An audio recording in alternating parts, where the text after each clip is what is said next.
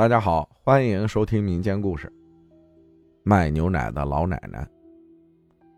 阿浩你好，我来讲一个我小时候的故事。故事发生在二零一一年的过年期间。那年过年的时候，老家下起了大雪。大年初二，我跟着父母回到了外婆家。初三呢，跟着几个阿姨、姨夫还有表兄弟们。去外婆的姐姐家拜年，我们这里喊姨外婆。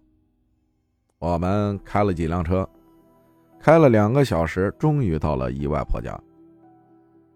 到了快吃晚饭的时候，我的第二个表弟叫我带他去买鞭炮。我们跟家里的长辈打过招呼后，就出发了。由于姨外婆家在村尾，而村子里的小卖部。在村子的前面，出了村呢，大概还要走五分钟才能到。我们就顶着正在下小雪的天，出发前往小卖部。出了村我们走着走着，看见路旁的一棵大树下有两栋小木屋，很小很小的那种。因为我们每年都来姨外婆家拜年，所以这里有小木屋的事情。我们是知道的。到了小卖部，我们买好了鞭炮，又买了打火机，开始往回走。然后又到了那个小木屋的位置。我的表弟忽然指着一个地方对我说：“表哥，表哥，你看，那儿有人在卖东西。”我向他看的那个地方看过去，果然。小木屋里有一个老奶奶蹲在窗户边，好像是在卖什么东西。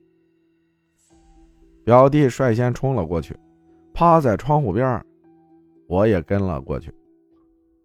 问了才知道，原来是卖那种散装的袋装的牛奶，价格十元一袋。我听了后开始纳闷我想这条路虽然不熟，但好歹从记事儿起，这条路我每年都走。不记得有一个卖奶的老奶奶呀。但又想想，可能是今年才有的吧。于是呢，我掏出十块钱来，递给了老奶奶，拿了一袋热牛奶给弟弟喝。我本人呢，乳糖不受，所以我不喝牛奶。表弟用吸管喝起了牛奶，很快就喝完了。我就接着问弟弟：“好喝吗？”他说：“不好喝，没有奶味儿。”我以为是弟弟可能是喝品牌牛奶喝多了，喝这种个人产的喝不习惯吧。回姨外婆家的路上，雪一直没停，但也没发生什么事儿。但到了晚上八九点的时候。弟弟跟我们几个表兄弟在玩捉迷藏时，忽然喊肚子疼。长辈们都以为弟弟可能是吃坏了肚子，就给弟弟喝了点热水，让他早早休息。弟弟躺在床上，但一直没什么效果。最后，姨外婆说：“是不是你们在外面买东西太久，冻到感冒了？”后来弟弟说肚子越来越疼，姨妈急得团团转。就是没有办法。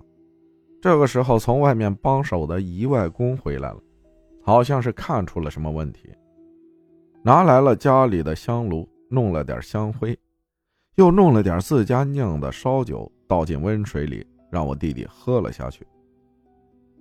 结果半小时后，我弟弟哇的一声吐了出来。我们几个表兄弟围过去一看，顿时吓了一跳。只见表弟的呕吐物里，除了晚上的饭菜外，还吐出了类似黄泥浆的水，还有几条黑色的东西，非常非常的臭，也不知道是什么。再后来，我跟长辈们说起了路上买奶的事情，这时才知道，那个大树下的母屋早就荒废了，之前确实有个卖奶的老奶奶，但已经死去。很久了。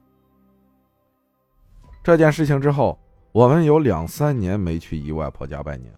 再去的时候，树下的木屋已经不在了。感谢四分享的故事，谢谢大家的收听，我是阿浩，咱们下期再见。